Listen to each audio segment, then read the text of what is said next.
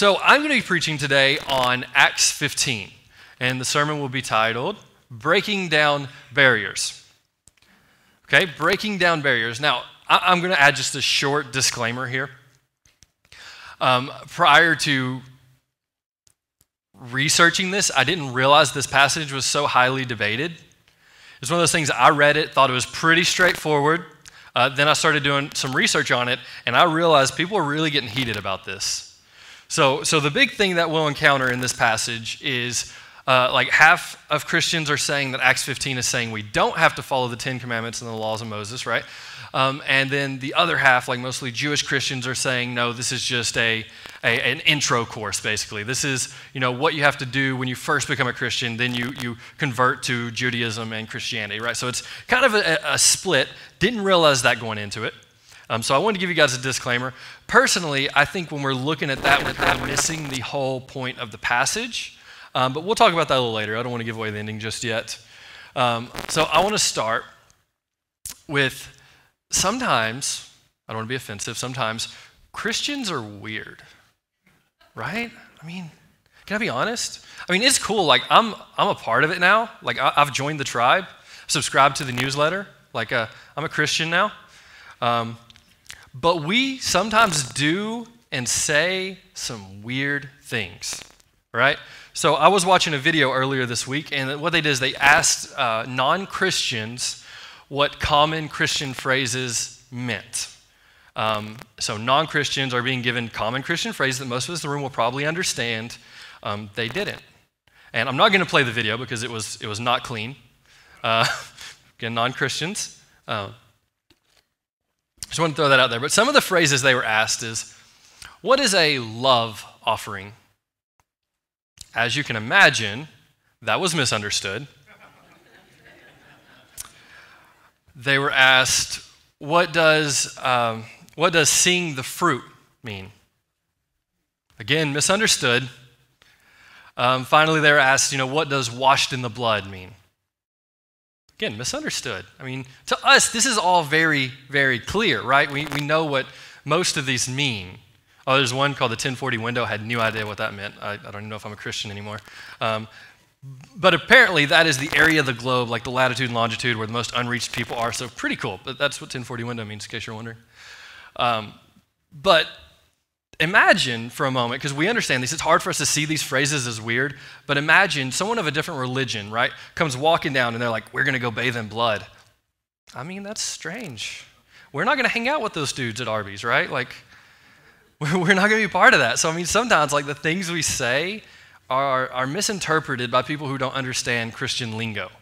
And, and I was actually the victim of this uh, before I became a Christian. Whenever I was like 15 years old, I was staying the night with a friend, and uh, his parents had decided we were going to go to church the next morning. I was not let in on this information um, until the next morning when I woke up at like 6 a.m. and they were telling me to get ready for church.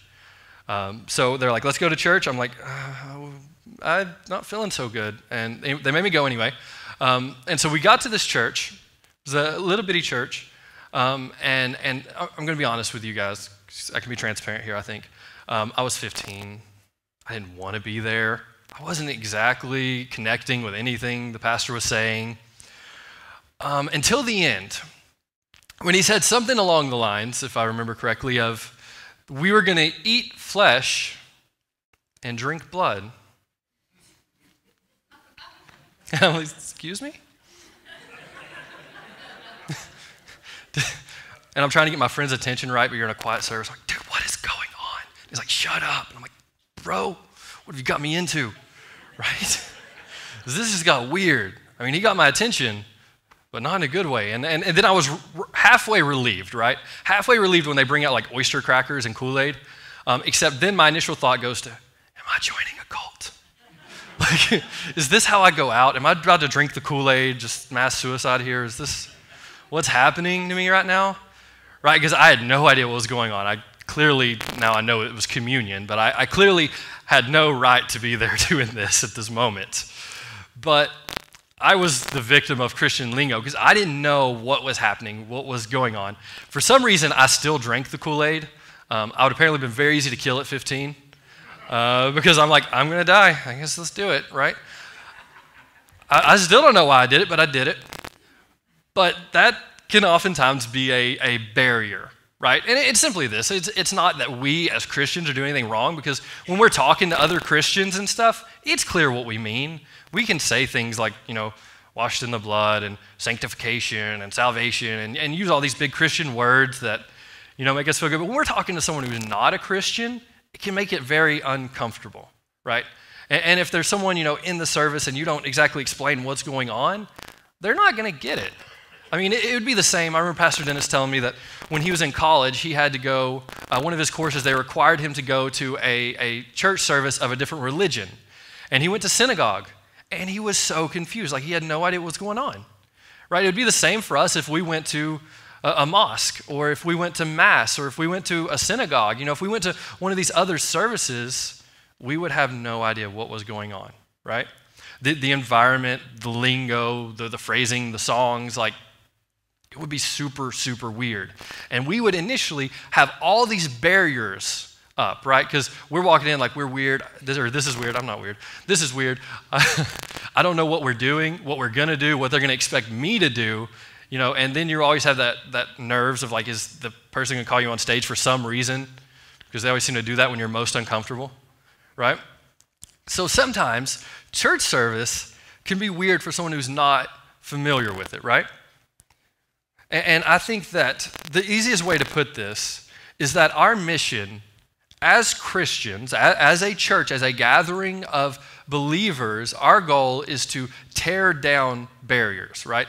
Our mission is to find the, the, barriers that people are putting up because people put up every single day. They put up barriers, right? Pastor Dennis once told me about, I said I wasn't going to tell this story because I was afraid my youth would be in here. Pastor Dennis used to tell me about a youth pastor uh, that he knew that they would go in and they would have like an hour and a half of games, and then they would have like five, a five minute message, and then they would end. And, and Dennis asked him, like, why do you do that? And he said, because these kids come in here with so many guards up. They come in here with so many barriers up that they have school and they have bullies and they have home life and they have barriers and they have relationships and they have all these guards that they've put up in front of themselves. And he spends the majority of the time trying to knock down those barriers so that the message of Jesus can get into their hearts. And, and, that's the same thing. It's true for each and every one of us and all our friends and family and unbelievers. It's that, guys, outside of these walls, life still happens, right? When we walk out those doors, when we walk into Monday, life is going to happen again. And we're going to be stressed from work. We're going to be stressed with family. We're going to have health issues. We're going to have family issues. We're going to have all sorts of barriers that get put up that block us from getting to Jesus, right? That's just going to happen, and it happens to each and every person. So, our goal is to start breaking down the barriers as soon as people start pulling in the parking lot. Right, so if we, we imagine it sort of like this, we're not having baptisms today, by the way, this is just the best barrier illustration I could find. Imagine you have people on this side of the barrier that are absolutely starving. They need food more than they need anything else in the world. But there is a barrier in their way. There is something blocking them from getting to the nourishment that they need. Would we not do everything in our power to tear down this barrier? I believe that we would. I believe that's why missions are so effective and so popular is because we see real physically starving people and we want to tear down every barrier we can to make a difference in their life. That we want to bust through the strongholds that are keeping them, right? We want to, to feed them. We want to get them to the nourishment that they need. Right, but I want to say that there are people on this block, in this city, that are starving and they need spiritual nourishment. In the same way that there's something stopping people from getting physical food, there are barriers that are stopping people from getting spiritual food. There are barriers that people have put up that are keeping them from getting to Jesus. And our goal as Christians are to get people to Jesus, right? Once we've accepted Jesus, Rick Warren says in his book, Purpose Driven Life, once we've accepted Jesus, it's not about you. That's a hard pill to swallow, but it's not about me. It's about getting other people to Jesus. That's my goal. That's my mission. That's my job. Jesus said it himself make disciples of all nations. That is now our mission, is that we find other starving people and we lead them to where we found food. That is our goal. So, what we're going to find what we're going to find when we read Acts is the first barrier, or one of the big barriers that pulls itself up to the Gentile believers with the early church. So we're going to ask the question how do we break down barriers? So let's read in Acts 15:1 about how they break down barriers. Acts 15:1 While Paul and Barnabas were at Antioch of Syria, some men from Judea arrived and began to teach the believers. Unless you are circumcised as required by the law of Moses, you cannot be saved. Paul and Barnabas disagreed with them, arguing vehemently. Finally, the church decided to send Paul and Barnabas to Jerusalem, accompanied by some local believers, to talk to the apostles and elders about this question. The church sent the delegates to Jerusalem, and they stopped along the way in Phoenicia and Samaria to visit the believers. They told them, much to everyone's joy, that the Gentiles too were being converted. When they arrived in Jerusalem, Barnabas and Paul were welcomed by the whole church, including the apostles and elders. They reported everything God had done through them. But then some of the believers who belonged to the sect of the Pharisees stood up and insisted the Gentile converts must be circumcised and required to follow the law of Moses. So you can see how we're already getting started with this question Do Christians have to follow the Ten Commandments? Do Christians have to follow the law of Moses? So, the first thing this, the early church does is they identify the barriers. first thing they do, they find the barriers. And I think the very barrier here is pretty simple circumcision. That's going to keep a lot of grown men away. I'm just being real, dude. I mean, could you imagine that conversation if we still practice that one today? You know, stopping Joe out in the parking lot. Joe, it came to my attention, man, that you're not circumcised. This is cool. We got Bobby Joe in the back sharpening the shears. Come on. no, I'm just dropping off the wife and kids. I got a game to watch, right? Like, that's a barrier. right? So the first barrier is keeping these Gentile believers from Jesus is circumcision.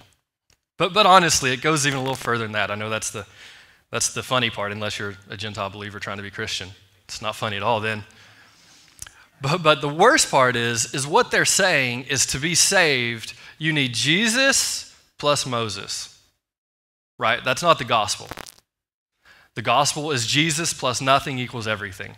Right? Anytime we add something to Jesus for salvation, we no longer have grace, we have a transaction right? Because because if it is a free gift, grace is a free gift from God. If we could do anything to earn it, it's no longer a gift, it's a transaction. It's like, here, I'll gift you this car for $5,000. It's not how it works, right? A gift is freely given. So anytime we add anything to Jesus, we've now perverted the gospel. Because the gospel is Jesus paid it all to give you the free gift of salvation. So these early Pharisee believers, that's right, Pharisee believers, they're Pharisees who became believers, are trying to add to the gospel. They're trying to tell these people that you need Jesus plus Moses plus the law plus good works, and then you can be saved. That is perversion of the gospel. The gospel is Jesus already paid it all for you. There's no, nothing anymore that you can do. He's did it all. You just have to accept his free gift. That is the gospel. So the first problem we're having is is that they're, they're putting up these barriers, these false teachings that are blocking people from getting to Jesus. So the first thing the disciples do is they, they identify the barriers. So the first thing we have to do when we're thinking about reaching lost people, when we're thinking about reaching, you know, people that don't believe in Jesus, the first thing we have to do is identify the barriers that are keeping people from Jesus. And guys, these are very real and they're not dumb. They make sense. They're some of the very things that kept me from Jesus for so long. So we have to look at them and address them. And in all the research I've done, it always comes down to about the same four things, regardless of how they word it. It always comes down to because we are in a post Christian culture, that most people will have been to church at some point in their life. Most people will have attended a church, which is part of the problem is most people have attended a church. Right? And a lot of times in that church, People have been hurt. Or people have seen reasons to have distrust. People have seen the gospel of Jesus taught but not lived. right? They, they've seen the church fail. And I'm not saying we're going to be perfect by any means, but I'm just saying this is what they say has led them away from the church is failure in the church. Another reason, one of the really popular reasons, is that they grew up in a religious household, but it wasn't necessarily lived out. Right? That they saw acting on Sunday mornings and true selves come out on Mondays. That's a, that's a sad fact. I'm, I'm quoting what I've read here. That's a sad fact, but it happens. And, and most of the time, the kids are, will say, why do I need to waste my Sundays if I'm not going to live it out the rest of the week? It must not matter enough to actually live out in my life because we only do it one day a week. Third most popular reason, probably what a lot of us expect, is that they went off to college or they've had someone else of a different belief convince them otherwise. Right?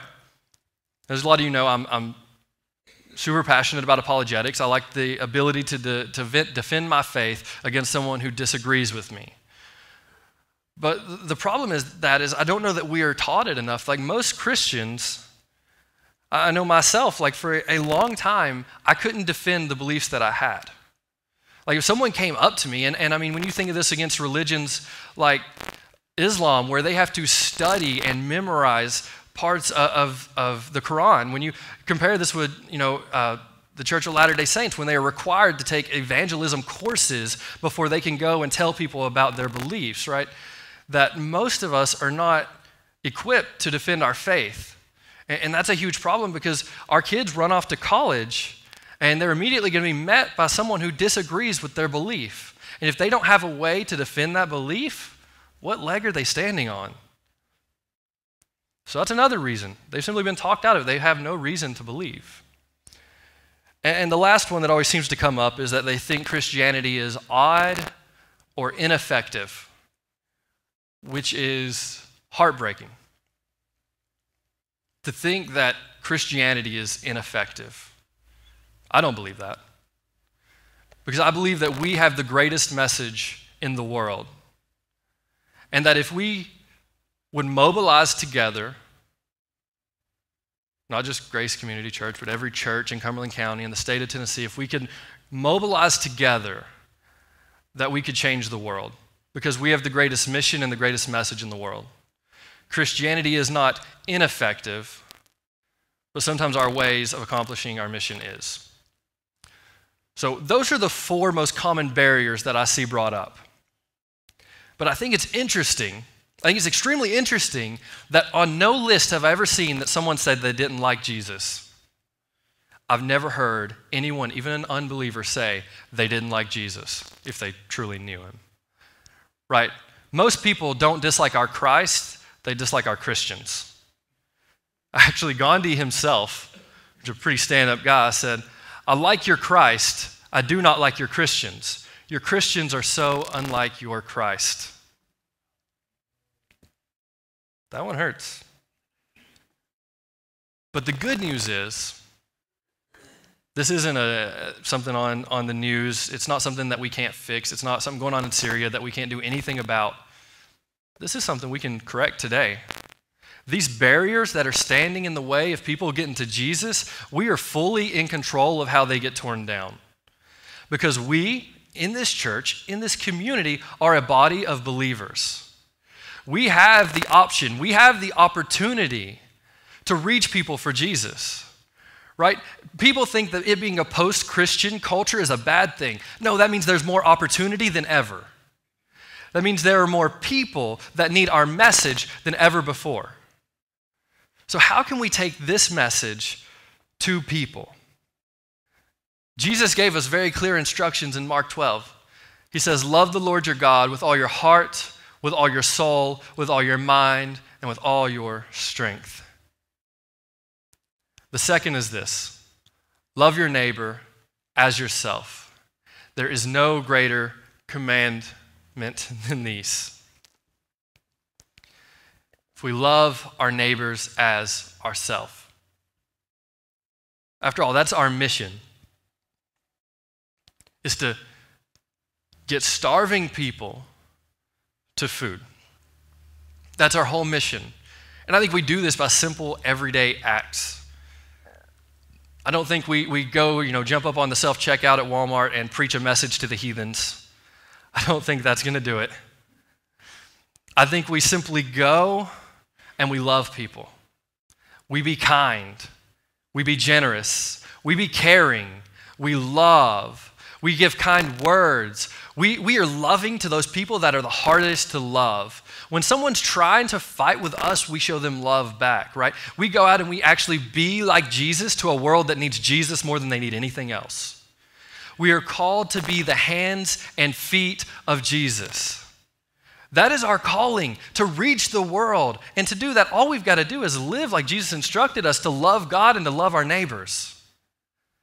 That's how we do it. And when we can do that, we begin de- deconstructing these barriers that people have put up right? All these thoughts they had about Christianity that they were once heard in the church, we can make them reconsider that. That they grew up in a religious household, when they see someone else actually living it out, they may say, oh, there might be something to this faith. When they were convinced that there was no good in Christianity by someone who didn't believe, when they see your actions, your kind words, your generosity, they may say, well, that person knows something I must not know. And when they think that Christianity is odd or ineffective, when they see us using it effectively in everyday life and just simply loving and showing the grace of God, they may start to ask questions about why is this person so happy? Why is this person so generous? Why is this person so loving? And whenever they're hurting, they may come to you because they know how generous, loving, and kind you are. You see, those barriers that people construct, we can simply be kind and start deconstructing them. That's how we begin tearing down barriers. You get back up here. So let's continue reading, starting in verse 6. So the apostles and elders met together to resolve the issue. At the meeting, after a long discussion, Peter stood and addressed them as follows Brothers, you all know that God chose me from among you some time ago to preach to the Gentiles so they could hear the good news and believe. God knows people's hearts, and He confirmed that He accepts Gentiles by giving them the Holy Spirit, just as He did to us. He made no distinction between us and them, for He cleansed their hearts through faith. So, why are you now challenging God by burdening the Gentile believers with a yoke that neither we nor our ancestors could bear? We believe that we are all saved the same way by the undeserved grace of the Lord Jesus. I think that's power. That Peter stands up and he addresses these Pharisee believers and he says, Why are you putting a yoke on their neck that we nor our ancestors could live up to? Why do we look at other people and expect them to be perfect when we're not able to? Why do we look at other people and expect more out of them than we can give ourselves? Peter goes even further, though, and he says, even if they were perfect, even if they were, even if our enemies were perfect and lived up to every single law and they did everything as perfect as they could be, it does not matter because we are not saved by the law. We are saved by the undeserved grace of Jesus. That is how we are saved. It's nothing that we could do, that we could earn, that any work we could put forward. We were saved by the undeserved grace of Jesus.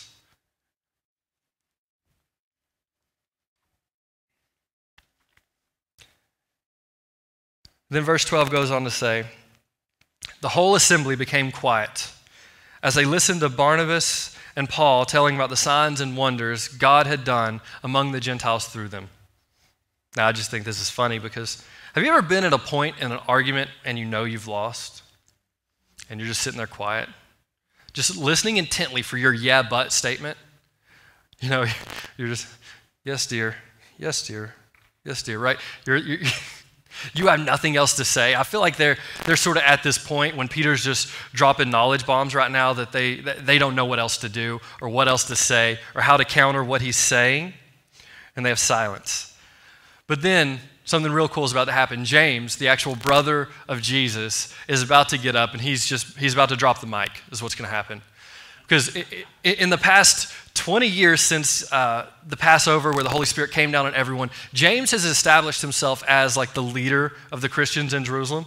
And so James is about to get up and he's going to address what everyone has said, and he's just going to kind of close the chapter on what happened here. So we'll go and read that starting in 13. We'll read it on to the end. When they had finished, James stood and said, Brothers, listen to me. Peter has told you about the time God first visited the Gentiles to take them to take from them a people for himself. And this conversion of Gentiles is exactly what the prophets predicted as it is written. Afterward, I will return and restore the fallen house of David. I will rebuild its ruins and restore it so that the rest of humanity might seek the Lord, including the Gentiles. All those I have called to be mine, the Lord has spoken. He, he who made these things known so long ago. James goes on to say, And so my judgment is that we should not make it difficult for the Gentiles who are turning to God. Instead, we should write and tell them to abstain from eating food offered to idols, from sexual immorality, from eating the meat of strangled animals, and from consuming blood. For these laws of Moses have been preached in Jewish synagogues in every city on every Sabbath for many generations. That part's very important. We'll come back to it. Then the apostles and elders, together with the whole church in Jerusalem, chose delegates and then sent them to Antioch of Syria with Paul and Barnabas to report on this decision. The men, cho- the men chosen were two of the church leaders, Judas, also called Barsabbas, and Silas. This is the letter they took with them. This letter is from the apostles and elders, your brothers in Jerusalem. It is written to the Gentile believers in Antioch, Syria, and Cilicia. Greetings. We understand that some men from here have troubled you and upset you with their teaching, but we did not send them. So we decided, having come come to a complete agreement to send you official representatives along with our beloved Barnabas and Paul who have risked their lives for the name of our Lord Jesus Christ. We are sending Judas and Silas to confirm what we have decided concerning the question. For it seemed good to the Holy Spirit and to us to lay no greater burden on you than these few requirements. You must abstain from eating food offered to idols, from consuming blood or the meat of strangled animals, and from sexual immorality. If you do this, you will do well. Farewell. The messengers went at once to Antioch, where they called a general meeting of the believers and delivered the letter. And there was great joy throughout the church that day as they read this encouraging message. Then Judas and Silas, both being prophets, spoke at length to the believers, encouraging and strengthening their faith. They stayed for a while, and then the believers sent them back to the church in Jerusalem with a blessing of peace. Paul and Barnabas stayed in Antioch. They and many others taught and preached the word of the Lord there.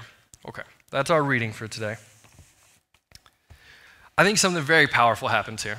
James gets up and first he says, Let's not make it difficult for the Gentiles to come to Jesus. Let's not make it difficult for the Gentiles to come to Jesus. And there's a part where he says, where is it?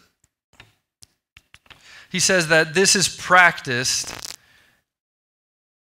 I've lost it now. Sorry about that. But he says this has been practiced, this teaching of Moses has been practiced in, in, every nation. You see, the instruction that he gives to these Gentiles, which is, you know, not eat meat offered to idols, not to eat meat with blood or that's been strangled or sexual immorality. We think of this as a commandment, but it's more of a call to community. He's saying that this has been taught in all these other places, so you should probably live up to it so that when people see you, they know that you're actually of Christ right? It's going to be hard for Jewish believers and Gentile believers to come together for meals, which is very important in this culture, to come together for meals for community if you are eating meat offered to idols or with blood or, or doing that other things. Like they're not going to be able to accept you into their community. So a lot of scholars believe this is a community issue. Now, I believe as believers, obviously, when we read scripture, there are things we must abstain from doing. And, and these are things that we should abstain from. But at this moment, James is mainly saying, hey, let's keep the peace. Let's come together as a community, as a church of people, as a community of believers, and let's get along with each other. Right? But one thing I really want to focus on is James says, let's not make it hard for the Gentile believers to come to Jesus, which I think we're clearly doing by forcing the law of Moses onto them. If we're, we're clearly doing by requiring circumcision, right? We're making it difficult on them. And that's something I think that if we reflect on today, we got to ask ourselves are we making it hard for unbelievers to come to Jesus? If not, what could we be doing to make it easier? And I think, simply as we said before, if we would love our neighbors as ourselves, if we would love those around us, we would show the love, passion, and grace of Jesus, that we would make it easier. Because I don't know that if you've seen Christianity talked about in non Christian circles, they don't think very highly of us. But if we could give them undeniable truths, if we could show the world that Christians truly live like Jesus, that if we could do our absolute best, where none of us are perfect, we're all going to snap at some point, right? But if we could do our absolute best to simply love those around us, to show the grace that this world is not showing anyone, if we could be standing out because of our love, I feel like we could make it easier for people to come to Jesus. That's something that we, we strive to do even here at Grace in sort of practical senses. Here at Grace, we want our main goal is to make it easy for other people to come to know Jesus. That's our goal. I mean, from the, from the moment you walk in the doors, to be honest, the sermon starts in the parking lot, right?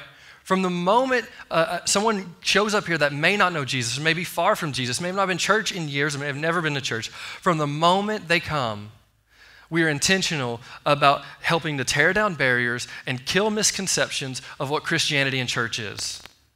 Because ultimately, the whole goal is to get people from here to here and to get them to know Jesus, get them in a relationship with Jesus, and to see lives changed. From the moment you walk in the door and you're greeted by a smiling face, a new person has the option. They can then cut left and they can come into a, a dark auditorium if they don't want to be confronted or, or talk to anyone, because that's okay. Because if, if we went to, a, again, a mosque or a synagogue, we probably wouldn't want to be confronted by anybody. We just want to sit in the back and watch what's happening. But if they choose, they can go that way, and there's bold signage to show you where to check in your kids, where to get coffee, where to get snacks. There's tables to talk and to hang out and to, to fellowship with other people. Then you come in here, and we're intentional about the music that we sing, that we want the music to always point to Jesus, but we want the music to be relaxing, to be comfortable, to get you pumped up and fired up for a message that's going to be taught to people who may not understand church language right? We always try to break down the message to where it's unbeliever friendly. Because I showed up at this church as an unbeliever, and for the first time in my life, I understood everything a preacher said. That's power. And that's what Jesus did.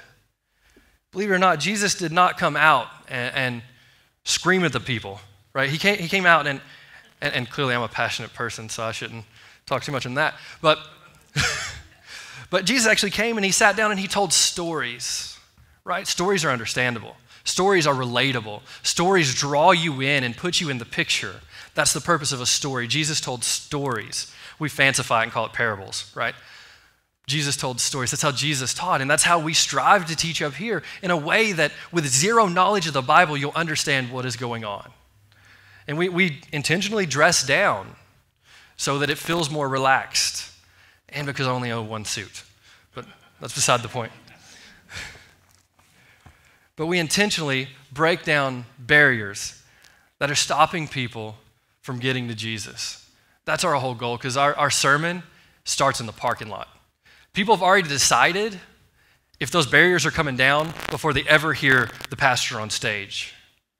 Right? So we're intentional that we want to break down barriers so people can come to know Jesus because that's the most important thing. You and I, Christians in this room, we already know Jesus. In that, in that case, we already know how important it is that other people come to know Jesus too.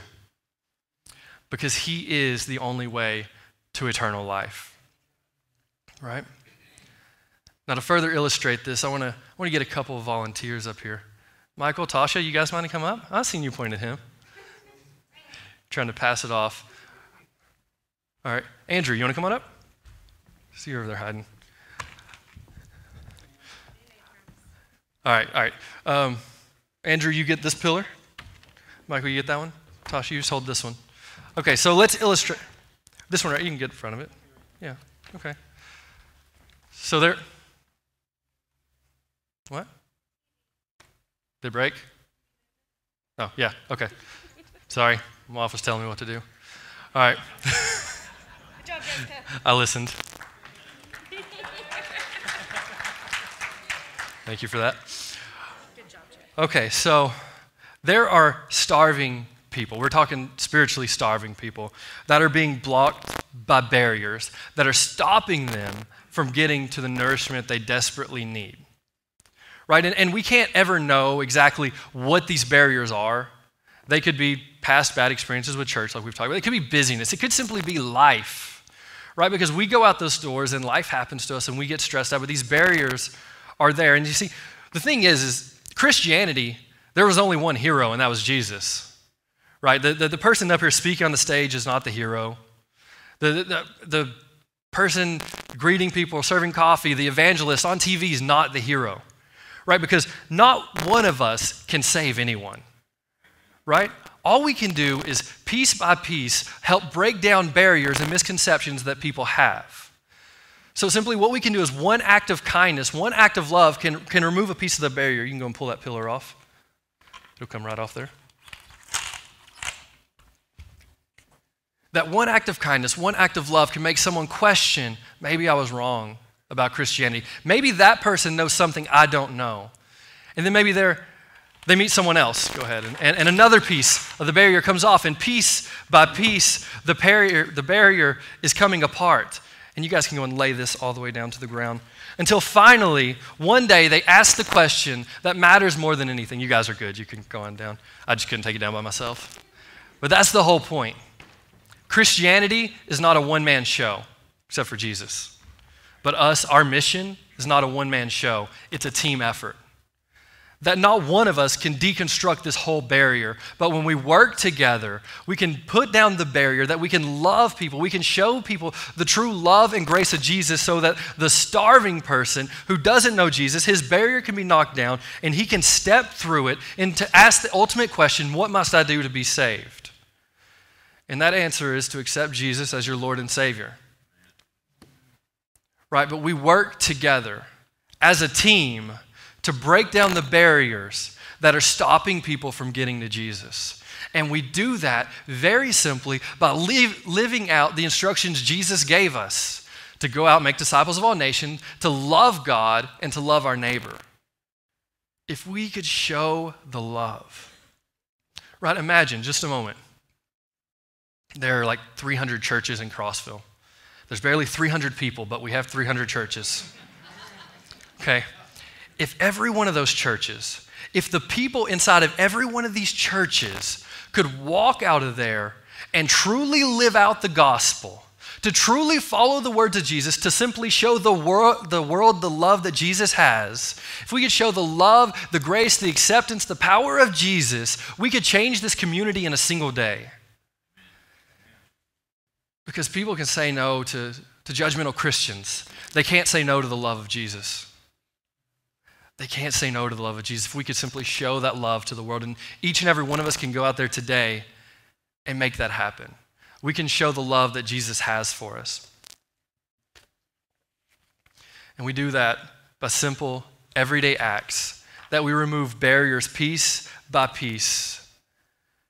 And we do it as a team. That it's not going to do for just one of us to go out there. Each and every one of us has to go out and show the love of Jesus. We tear down barriers as a team. It's called the church. And not just Grace Community Church.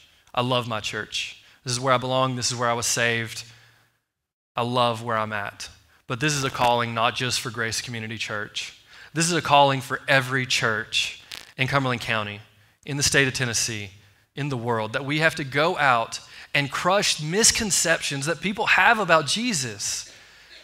Because people never come to know our Christ because they know our Christians. Right? Because so many people think Jesus is who Christians are. But if we could actually show people who Jesus is through our actions, we could change this world that we're living in. D.T. Niles says it this way Christianity is one beggar telling another beggar where he found bread. It's all Christianity is. We're not special. We've just found the bread that everyone else, is, everyone else needs. I'm going to end it with this statement. Our job is to, I'm sorry, I'm going to end it with this story. Our job is to tear down barriers. But I want to say that Jesus has already went ahead of us and tore down the barriers needed to get us to Christ.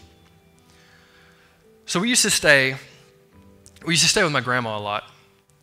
And where my grandma lived, right up the road, is up this big hill, and around the corner there was this gas station, and we used to go to that gas station for everything. We lived off pinto beans from that gas station, right? And, and instead of going up the road and around the corner, uh, my dad was sort of an outdoorsy person, so uh, we would cut through the woods. And, and, we would always cut down through these woods, and we'd walk up, and, and the, the trail would bring you out right at the gas station. And we would come out, we'd go to the gas station, and we'd come right back, probably, you know, 20 minute round trip.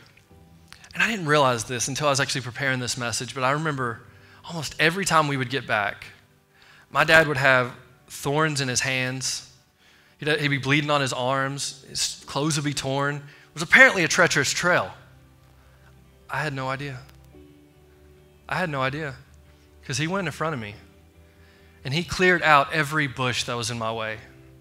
He cleared out every thorn that was, had its eye on me that He went before me and He took the scars and He took the pain and He moved them out of my way so that I could walk down a path free of any limitations. That's what Jesus has done for us. That's what Jesus has done for us. That He came and He saw the path and He cleared it for us. He knew that He would be scarred. He knew that he would have thorns in his head, he'd have a hole in his side and holes in his hands. He knew what was to come. But he loved you so very much. He cleared that path, he broke down those barriers, and he kicked your way into heaven, into salvation, into eternal life. He cleared the path to the Father because only he could do it. We needed a perfect person to go on our behalf and do it, and that was only God. You see, I want to end with this. If you're here and none of this other message mattered because you may not know Jesus yet. You're not a Christian. You're not leading anybody anywhere. I just want you to know no matter what your misconceptions are, no matter what you think about Christianity or what Christianity you face in the past or what some college professor has told you or what you've seen in the lives of those who call themselves followers of Him, I want you to know that Jesus loves you. If we leave with nothing else today, absolutely nothing else, know that He loves you more than you could ever know that He has a love for you that is so powerful. It is beyond human understanding. That He went before us to clear the path. He gave His life on our behalf because He loves us so much. That's why we're here. That's why we do what we do because Jesus loves us. We serve a God unlike any other. We serve a God who loves us beyond our ability to be loved. And that's who we serve. And that's why I love that song they sing, Reckless Love. Because if we look at Jesus' journey to the cross, his love very much was reckless. His love put him in a path of destruction, but he did it freely. He gave his life openly for you and me. He loves us that much. So if you're here today and you don't know Jesus, that's okay. He's broke down every barrier that stood in your way. All you have to do is call on his name and accept him as Lord and Savior. That is all you must do. If you're here and you are saved, your story's not over. Your journey's not ended. You have a new story. You have a new beginning. You're now, your goal is to lead people down the path that Jesus has cleared for them. Your goal is to get other people down the road that Jesus has cleared. Your goal is to get people to Jesus and know that He will never leave you nor will He forsake you, and He'll be with you in every area, in every path, in every struggle, in every temptation. The Lord our God will not leave us nor forsake us. He is with us everywhere that we go. That is the promise we have in Jesus. I pray as you go out and you face that life that's going to throw up barriers this week that you will know no matter what, He is with you and He loves you and He'll always be there for you. Let's pray. Jesus, I thank you so much. Thank you so much for this day, for everything you do for us, that you do through us. God, I just pray that you'll be with each and every person in here, God, that you would give us the strength and the courage to reach people in your name. that we would go out and we would break down barriers, God, to get people to you. Because the most important thing we can do is to lead other people to you. Because that's more important than anything in this world. That's more important than anything else is that people come to know you. It's the difference in eternity. God, I pray that you would give us the strength and courage to pursue you wholeheartedly, Lord. We love you, Jesus. In your name we pray.